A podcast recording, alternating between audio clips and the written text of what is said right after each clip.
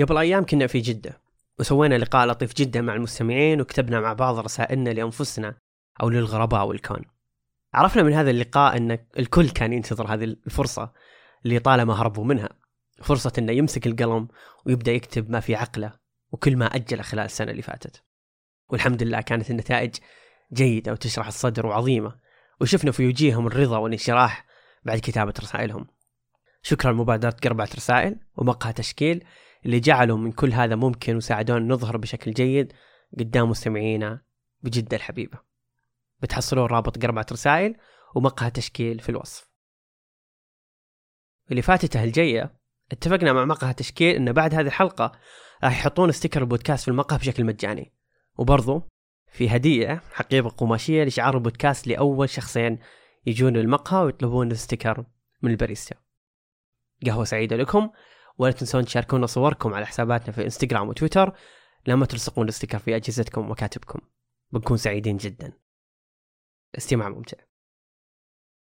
عقل غير هادئ يأتيكم ضمن شبكة ماكس للبودكاست.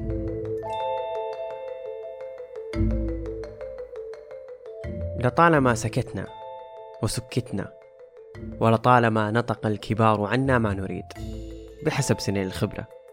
صنعوا البرامج التعليمية والإذاعية والتلفزيونية لكي يعلموا الكبار الآخرين كيف تتم تربيتنا وكيف يتعاملوا مع نزواتنا وهباننا وشطانتنا. كثير من الآباء والأمهات يتصلون بيقول تعبنا من هالشباب، تعبت من بنتي ما تسمع الكلام. للأخت هذه تتحدث وقالت من كلامها إنه أنا تعبت من النصح لها. لذلك في هذه السلسلة من عقل غير هادئ المكونة من 3 حلقات نحن نقول ما نريد وما نعتقد أنه الأنسب لتربيتنا، ولكي لا تحاسبنا الأجيال القادمة.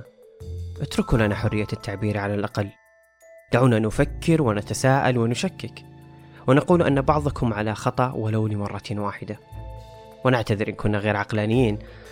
هذه هي ضريبة السكوت لفترة طويلة. نتمنى استماع ممتع ونقاش ناضج.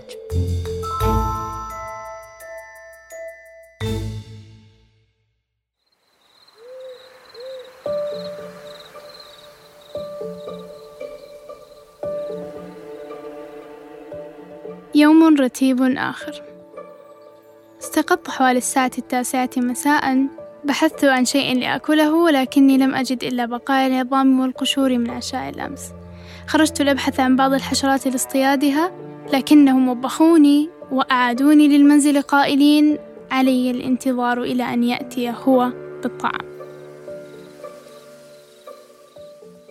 في منتصف الليل جلست أتأمل في ورقة التقويم على الشجرة. غداً هو يوم ميلادي، سأبلغ سن 10، سأصبح بومة بالغة. فكرت في بومات القرية وتساءلت عن شعور البومة الهاربة في حكاية أمي. كان للبوم مكانة رفيعة بين بقية الحيوانات في القرية، يتصف بالحكمة والتعقل، يقرأ صامتاً في وقت لا يسمح لأي أحد أن يتحدث عن قراءاته. معروف عن عائلتنا أنها تعمل في القضاء، كان لأصواتنا وقع وخيم يثير الخوف والرهبة في من يسمعنا، كما تقول أمي. كانت القرية متفرقة في جماعات دائمة وتتنقل أيضا في جماعات، لأن الأفراد لا يسمح لهم بالتنقل إلا برفقة عائلاتهم. حتى أتى اليوم الذي قررت فيه بومة من بومات القرية الذهاب للسكن في شجرة لوحدها وتعلم الصيد والكتابة.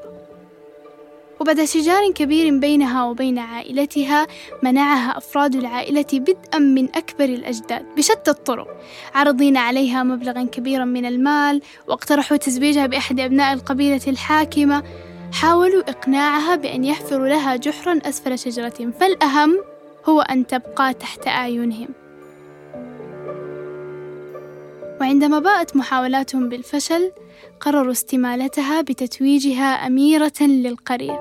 لم تقبل بأي من خياراتهم المحدودة وهربت في منتصف نهار شديد القيظ في وقت كانت القرية نائمة، وهاجرت إلى قرية أخرى لا أحد يعرف عنها شيئا. أتذكر اليوم الذي سمعت فيه هذه القصة للمرة الأولى، يرى صعوبة النوم يومها من التفكير بهذه البومة الهاربة.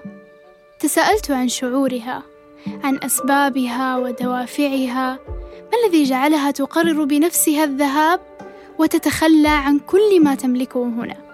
حماية العائلة وحنانها، الحياة بلا أعباء المسؤوليات، عدم الاضطرار لأخذ قرارات هامة وتحمل تبعاتها. ما السبب الذي دفعها للمضي في هذا الطريق؟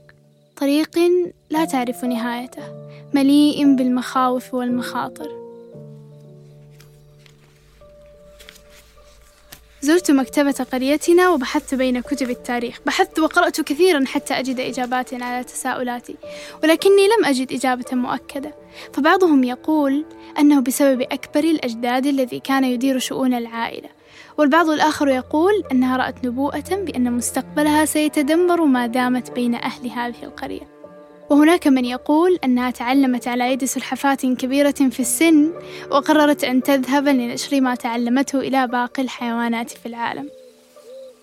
سألت أمي عما حصل لها ولم تجبني، تقول أن النهاية غير مهمة، المهم أنها بومة ملعونة وهي السبب في فساد جيل اليوم واللعنة التي حلت على قريتنا، فقد أصبحنا نتحدث كثيرا بأصوات رقيقة ونبرة حادة. عندما قلت لأمي إني لا أراها لعنة، أسكتتني بسرعة وتلفتت يمينا ويسارا كأن هناك من يراقبنا. عندما قرأت بعد ذلك عن البومة الهاربة، رأيت مخطوطة قديمة لم يعرف من كاتبها، مكتوب فيها إن السر الذي لا يعرفه أحد بخصوص هذه الحكاية أنه في الليلة الأولى من هروبها استيقظ البوم وقد ازدادت قوة بصرهم في النهار، وأصبحوا قادرين على أن يديروا رؤوسا 270 درجة كاشفة الصورة الكاملة. وكتب أسفل الصفحة ملاحظة بخط صغير: الآن أيها البوم ستتمكنون من تجنب أي مشهد، تحكموا بذلك وإلا فستقع عليكم لعنة كبرى لن يمكنكم معها إغماض أعينكم بقية حياتكم. عندما سألت أمي عن ذلك أنكرته وقالت لي أنها مجرد خرافة، لا أحد يستطيع ذلك، لما نحن بحاجة إلى إدارة رؤوسنا؟ كل ما هو أمامنا جميل وسعيد. حاولت فعلها كثيرا ولم أنجح، وبمرور الأيام صدقت أمي وتناسيت الأمر. واليوم عندما رأيتها تذكرت كل شيء، فبينما كانوا يذبحونني لمحت بومة على شجرة أخرى تراقبنا، وعندما غادروا التقت أعيننا للحظة، ثم رأيتها تدير رأسها كاملا بسرعة مخيفة.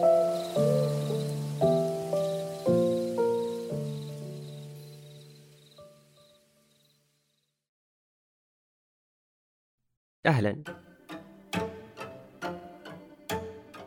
متوسط عمر الإنسان هو 79 سنة، يخوض في داخلها العديد من التجارب اللي تؤكد إيماناته وتشكل إجاباته لتساؤل من أنا؟ للبعض تبدأ الحياة عندما يختارون طريقهم الخاص بعد المرحلة الثانوية، تعطيهم الجامعة الشعور الكبير بالحرية والتخطيط للمستقبل دون تدخل أطراف أخرى في تشكيل حياتهم مثل ما كانوا أطفال. والبعض الآخر يسخر من الأفكار المستجدة هذه، يقول أن الحياة تبدأ عند استلام الوثيقة الجامعية، لأن بنظرهم هنا تبدأ الحياة الحقيقية اللي راح تعرف من خلالها أن كل ما فات ليس سوى محطة للوصول لهذا النمط من الجري ومحاولة النجاة، الحياة الخالية من دلع ما فات من تجارب. وطبعا تستمر سلسلة السخرية من تجارب بعضنا البعض، لأن يقولون لك أنك لم تشعر بالحياة الحقيقية طالما أنك لم تجلب الحياة. عندما تتخفف من حياتك وتعطي الحياة لغيرك، أن تحب، تتزوج، وتجلب الأبناء لتبني عائلة تشعر من خلالها أن هناك ما يستحق العيش لأجله. لكن الأكيد أن عيش الحياة أو تختيمها شيء لا يمكن تصنيفه ولا التنظير فيه، لكل منا تعريفه الخاص للتجارب اللي تشكل حياته. أسخف ما عندك من تجارب قد يكون هو الأعظم لغيرك، وما جربتها بعد سن 30 وبالنسبة لك شيء عظيم جدا، قد يسبقك فيه طفل في 15 من عمره. عندك 79 سنة كمتوسط عشان تعيش الحياة، قرابة 28,000 يوم بين يديك تقرر فيها ما تصنع. هذا اللي بينقال لك لتشجيعك، لكن هل حقيقي حياتنا بين يدينا؟ في الحقيقة كل هذه 79 سنة لا تعني شيء في نجاحاتها وتجاربها وفرصها، في حال كانت حالة تكوينها من الأصل غير صحيحة. سنة واحدة سيئة في بداياتها وستسقط حياتك أمامك، سنة واحدة معوجة يتبعها سنين من الألم ومحاولات التعافي التي قد تصبح لا نهائية. يقولون العلماء أن أول 3 سنوات من حياة الطفل قد تكون هي الفاصل اللي راح يحدد له من سيكون في المستقبل، بمعنى أنك في الحقيقة لا تملك حياتك بشكل كامل حتى بعد تملكك لها بعد سن البلوغ حسب بعض الثقافات، أو سن 20 وطيشة واستقلاليته الوهمية، ولا 30 واستقراره، كلها عبارة عن تملك وهمي. أنت الحقيقي هو الطفل داخلك وكيف نشأ، وشخصك الآن ما هو إلا نتاج طفولتك. ومن يمتلك طفولتك في الحقيقة؟ بالضبط مو بأنت، أهلك. الأهل هم الحدث الفاصل في معادلة حياتنا مهما شعرنا أننا منفصلين عنهم روحيا أو جسديا. نعمتك الكاملة أو نقمتك اللي ترافقك طوال حياتك. في أحد الأوراق العلمية اللي نشرت في عام 2001 اللي كان هدفها هو دراسة مدى تأثير إساءة معاملة الأطفال وإهمالهم في الصحة العقلية للبالغين، أخذوا ما يقارب 600 شخص تم تسجيلهم في قضايا في المحكمة تخص إهمال وإساءة معاملتهم هم أطفال بعام 1970، وكذلك ما يقارب 500 شخص لم يتم تسجيلهم في أي قضية تخص قضايا الإهمال أو سوء المعاملة وهم أطفال. بعد 20 عام رجعوا لهم ودرسوا سلوكهم، ولاحظوا أن النتائج تشير إلى أن الرجال الذين تعرضوا لسوء المعاملة والإهمال كأطفال يعانون من اكتئاب واضطرابات الشخصية المعادية للمجتمع أكثر من العينة العشوائية اللي ما عندهم مشاكل بطفولتهم. وكذلك النساء كانوا أكثر عرضة للاكتئاب من الرجال واضطرابات الشخصية المعادية للمجتمع، ومشاكل أكثر في شرب الكحول على عكس الرجال. مساعدنا يمكن الحين كل واحد فيهم أب أو أم في وظيفة مرموقة وحياة سعيدة حسب متطلبات الحياة الكريمة في العصر الحالي، وكل أحداث حياتهم قد تكون مرسومة بعناية وحرص كبير عشان ما يغرقون في الماضي، ولكن شيء واحد فقط في حياتهم منعهم من الوصول لذواتهم ومحاولة إعادة إصلاحها. شيء واحد كان هو الفاصل ما بين تعاستهم أو سعادتهم القصوى، أهلهم.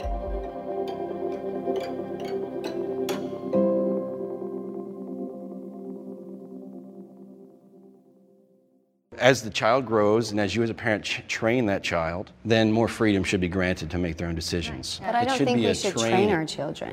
I feel like you train a dog and not a kid. I think train is a good word. I don't want to train child. Okay, well I do. هذا جزء من محادثة لبرنامج باليوتيوب يجلب فريقين مختلفين في المبادئ ليصنعون مع بعضهم نقاش حبي يحاولون فيه أنهم يكونون في أرض وسطية ولا يهاجمون بعضهم. هذه الحلقة بالتحديد شغلت الكثير بعقلي بخصوص آلية التربية في المجتمعات المختلفة عن بعضها، وخلتني أعرف أن مهما اختلفت البيئة والمجتمعات يبقى موضوع العائلة واحد، ونتشابه معهم في أشياء كثير تخص ارتباط الوالدين بالأبناء، موضوع الحرية وتكبيل الأبناء. وفي هذه الحلقة جابوا فريقين من الآباء الصارمين وآباء أكثر تحرراً مع أبنائهم، وصنعوا نقاش فريد من نوعه ويستحق المشاهدة. تكلموا عن الضرب كأداة تربية، عن الخصوصية، عن هل لازم يصيرون آباء أو أصدقاء. لو لغتك الإنجليزية بسيطة أنصحك بمشاهدة هذا الفيديو، راح تحصله في وصف الحلقة.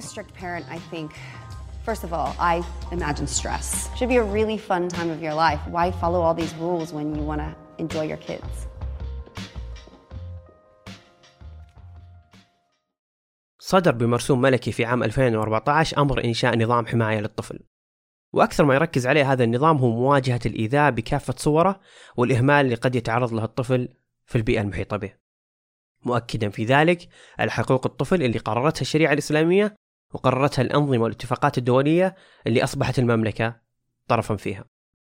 وينص النظام على اعتبار عدد من الأفعال بمثابة إيذاء أو إهمال بحق الطفل، ومن بينها انقطاع تعليمه، سوء معاملته، والتحرش به أو تعريضه للاستغلال، واستخدام الكلمات المسيئة اللي تحط من كرامته، والتمييز ضده لأي سبب عرقي أو اجتماعي أو اقتصادي. بحسب القانون الدولي لحماية الطفل اللي السعودية أحد أطرافه في المادة 12 ونصها، تكفل الدول الأطراف في هذه الاتفاقية للطفل القادر على تكوين آراء الخاصة حق التعبير عن تلك الآراء بحرية في جميع المسائل التي تمس الطفل وتولى آراء الطفل اعتبار الواجب وفقا لسن الطفل ونضجه. ولهذا الغرض تتاح للطفل بوجه خاص فرصة الاستماع إليه في أي إجراءات قضائية وإدارية تمس الطفل، إما مباشرة، خلينا نركز، إما مباشرة أو من خلال ممثل أو هيئة ملائمة بطريقة تتفق مع القواعد الإجرائية للقانون الوطني. وفي المادة 13 الفقرة الأولى ونصها، يكون للطفل الحق في حرية التعبير، ويشمل هذا الحق حرية طلب جميع أنواع المعلومات والأفكار وتلقيها وإذاعتها دون أي اعتبار للحدود، سواء بالقول أو الكتابة أو الطباعة أو الفن أو بأي وسيلة أخرى يختارها الطفل. كل شيء رائع وعظيم ومكتوب على الورق، ولو ناقشنا محامي ولا مسؤول بيقول جبنا لكم أرقام البلاغات وسوينا كل شيء لتسهيل عملية وصولكم للمساعدة. لكن المشكلة مو بالقانون نفسه. لو دخلت على موقع هيئة حقوق الإنسان بالسعودية بتحصل عشرات الأشياء اللي لصالح الطفل خصوصا، أو أي شخص في هذا البلد وعنده مشاكل حقيقية تمس حقه الجوهري كإنسان، سواء كانت أمور عائلية أو غير ذلك. لكن حقوق الإنسان والطفل خصوصا مو بس قرار حكومي ينكتب على الورق ونتفاخر فيه ونحجر البعض إنه موجود لما ننتقد الموضوع بصوت عالي. حقوق الطفل تتجاوز هذا كله. حقوق الطفل ثقافة. المشكلة هي المجتمع متخاذل، ما حد عنده جرأة يبلغ على جاره ولا على واحد بالشارع عنف ويضرب طفله أو أفراد عائلته. الأغلب يرفع يده ويسكت ضميره بجمل زي ما لي دخل أو مشاكل عائلية، لأن الأسرة في مجتمعنا تمتلك قدسية أكبر من القانون، والقانون مهما كان قوي ما يقدر يصلح المجتمع وثقافته في حال كانت على نهج خاطئ. الثقافة مثل العائلة، أقوى من القانون. يعني الحمد لله الحملات الإعلانية بنظري غيرت الكثير تجاه هذا الموضوع. التحدث بصوت عالي عن وجود خلل يساعد كثير بجعل المخطئ يخاف إنه يستمر على ما هو عليه، لأن المخطئ دائما جاهل بالقانون ويحب يمارس سلطته على من يجهله مثله. نص اللي يمارس عليهم اعتداءات جاهلين بحقيقة إنهم بيدهم التبليغ مثلا، فالتثقيف بصوت عالي عن طريق الجهات الرسمية أو جهود الشركات الخاصة في حملات الإعلانية يجعل جميع الأطراف يصحون، سواء المعتدي أو المعتدى عليه. لكن أنا عندي مشكلة ثانية، ويا كثر مشاكلي. مشكلتنا أن سوينا حملات إعلانية لين الليل، في كل مكان راح تلقى حملة إعلانية تخص حقوق الإنسان وحقوق الطفل، لكن كلها موجهة للكبار مو للصغار.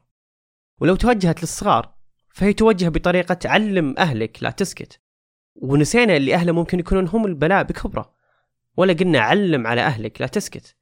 وفرنا تليفونات وأرقام لحماية حقوق الطفل والإنسان، وفرنا طرق إلكترونية للتبليغ وطلب الاستشارات الأسرية، بس كيف الطفل نفسه يوصل لحقوق الإنسان ويبلغ؟ ليش الطفل يحتاج طرف ثالث ينقذه؟ وهذه فرصتها ضئيلة جدا. مثل ما قلنا المجتمع مرة يخاف من ذا الأمور، يخاف يشرك نفسه كطرف ثالث منقذ في القضايا العائلية. فهل بتخلي الطفل يجلس يعاني لين يكبر ويفهم حالته لوحده، ووقتها يقدر يبلغ ويساعد نفسه؟ وبرضه هذه نسبتها ضئيلة جدا، لأنه نشأ في بيئة تخوفه ليل نهار وما راح يتجرأ يخطو خطوة للأمام للتبليغ والتغيير. فيصير أقصى حالة وعي ممكن يوصلها هذا الطفل هو أنه لما يكبر يعالج نفسه نفسيا بمكافأة الجامعة بدون ما حد يدري، وتحدى حد ينكر هذا الشيء. فجوة زي هذه تجيب الهم وتوجع، وما أدري ليه كل هذا الوقت ساكتين وخايفين من قدسية الأهل المفرطة اللي قاعدة تعفس حياة ملايين الأطفال. خلونا جادين وواقعيين تجاه أن مو بكل من جاب طفل صار ملاك. ونعيد، أتحدى أحد ينكر هذا الشيء.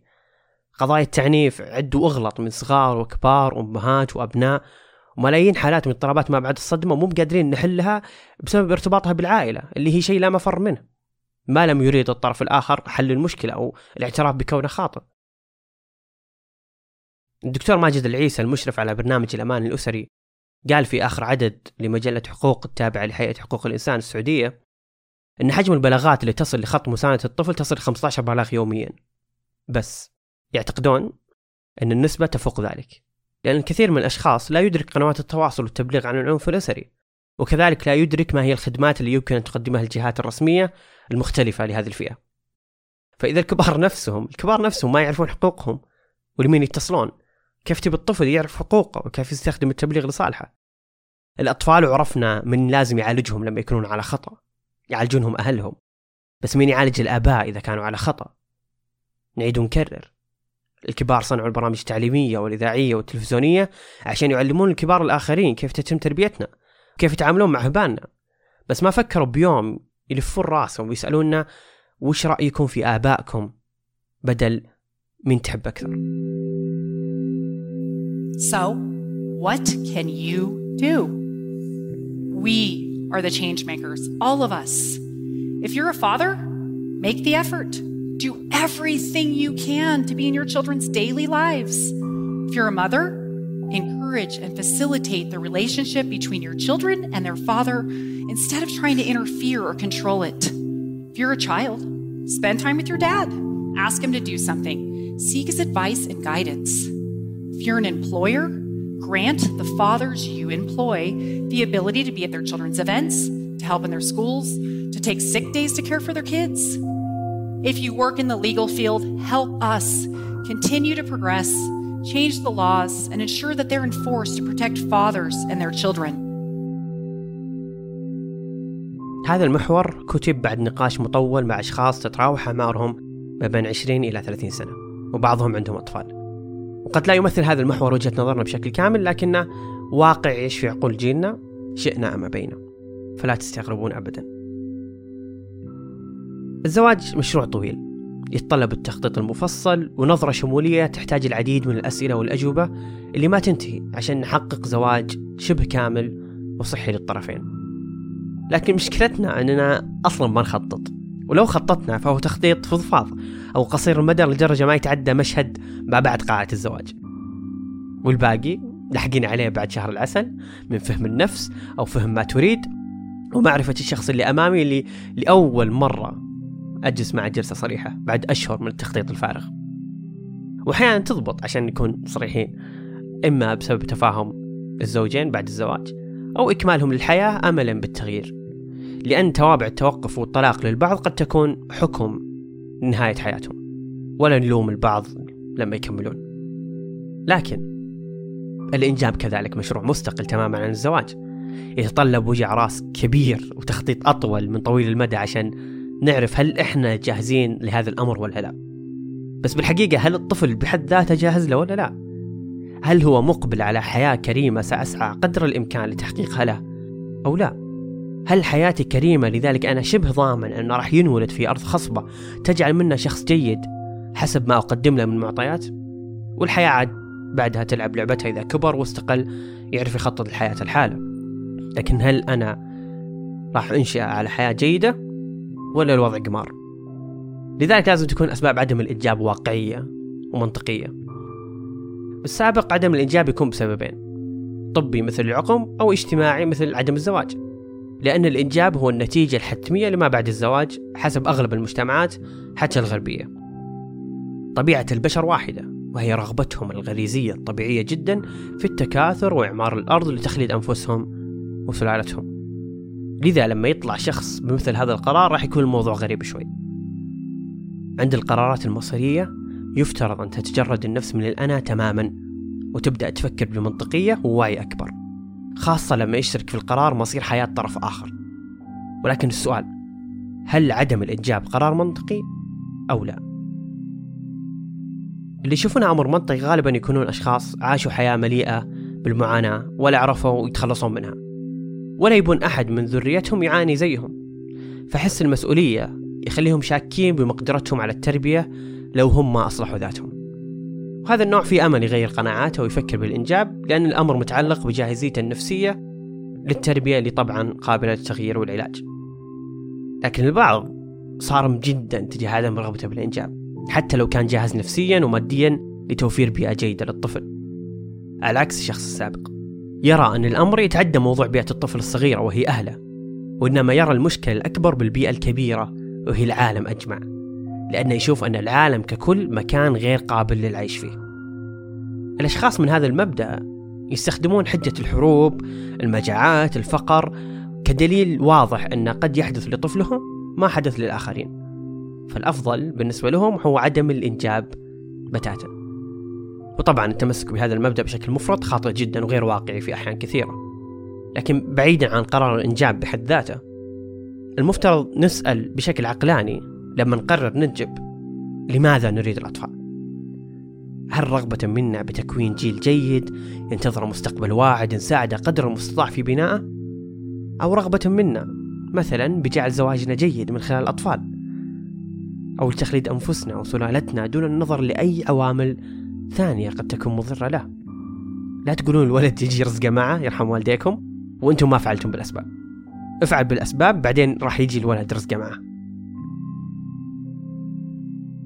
في نهاية هذا المحور أتوقع أننا الآن راح نكون لسان لكل شاب وشابة عانوا ولو بشكل بسيط من مشاكل حقيقية تخص طفولتهم، مما جعل منهم أشخاص أقل حظا من غيرهم في مواجهة هذه الحياة.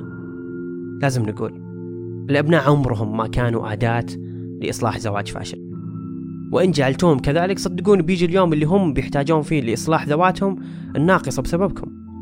قبل أن تفكر في إحضار طفل جديد إلى هذا العالم، تذكر دائما أنك غير مجبر على الإنجاب إلا إذا كنت جاهز، ولكن إذا أنجبت فأنت مجبر على التربية. كلكم راع وكلكم مسؤول عن رعيته.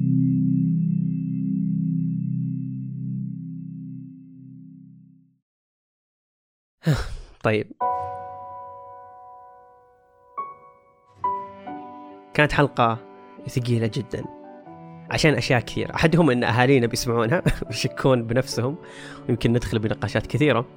أمزح، بس يعني حلقات زي هذه تتطلب نفس طويل وروح قوية لنطق ما لم ينطق، وشكوك ومخاوف مرة كثيرة عن ماذا لو تعديت الخط الأحمر الاجتماعي المحدد مسبقا. من بيسمع، من بيفهم، من بيهاجم، ومن بيعذر. بس ذي المرة اللي نخاف منه بنبدي. العائلة موضوع كبير وما نقدر نلخصه بحلقة بودكاست كتبها ناس عمرهم ما يتجاوز 24 سنة، لكن هذا لا يعني أننا ما نلمح الأغلاط اللي في عمرنا. يعيشون مع عقول أصدقائهم أكثر من عقول أهاليهم، فنسبيا إحنا نفهم عيالهم أكثر منهم، ونعرف وش في مخهم بشكل حقيقي مو بشكل سطحي يعتمد على متى يجتمعون بالصالة عشان يفتحون سالفة.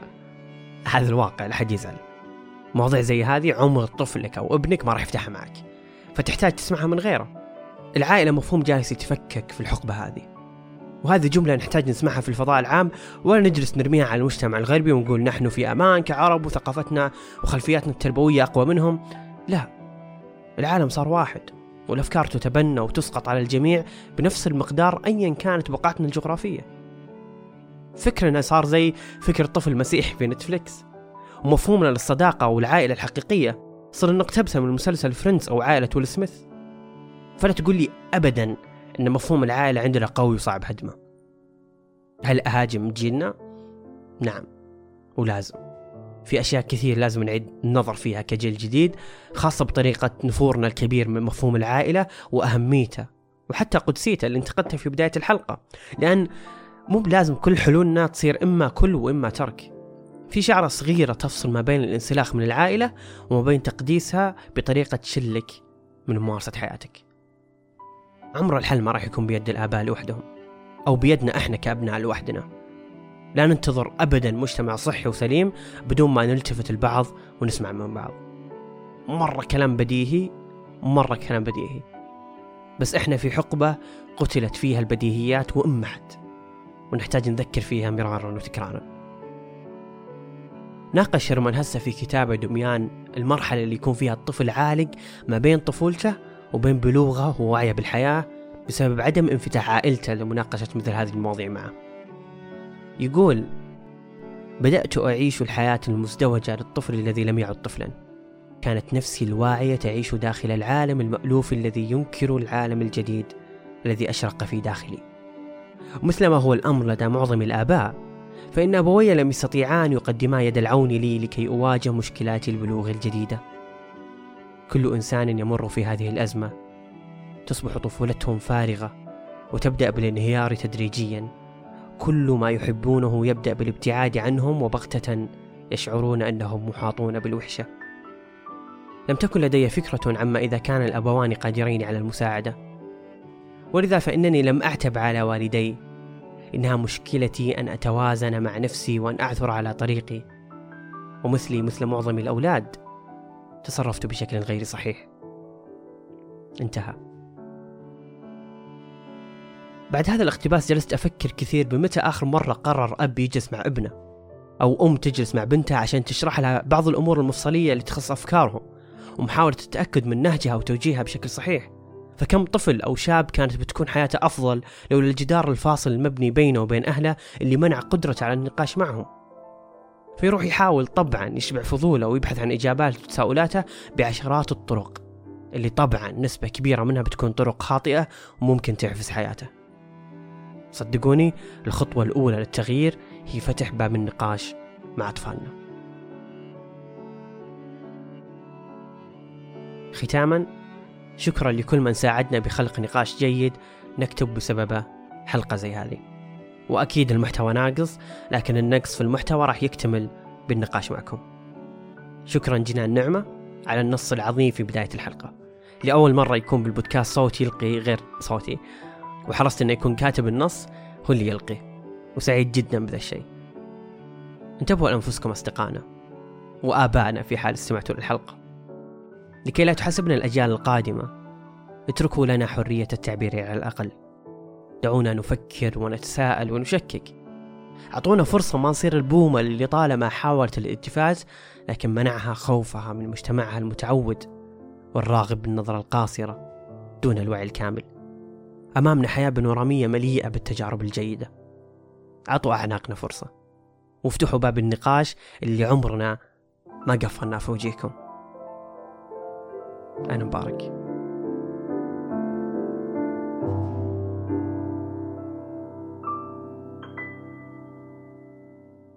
هذه المساحة راح تكون لذكر آخر إبداعات شبكة ماكس خلال الشهر اللي فات. أطلقت ماكس بودكاست جديد اسمه كنبة السبت مع الطبيبة النفسية أفنان، بودكاست اجتماعي ونفسي وفلسفي يحاول يشرح تركيبة أنفسنا وتعقيدها وكيفية التعامل معها وفهمها. تكلم البودكاست في حلقاته السابقة عن التعلق والتخلي في العلاقات، وفي آخر حلقة كان يتساءل عن هل الحياة أصعب من أن تعيش في سلام مع نفسك؟ راح تحسون رابط الاستماع في وصف الحلقة. استماع ممتع.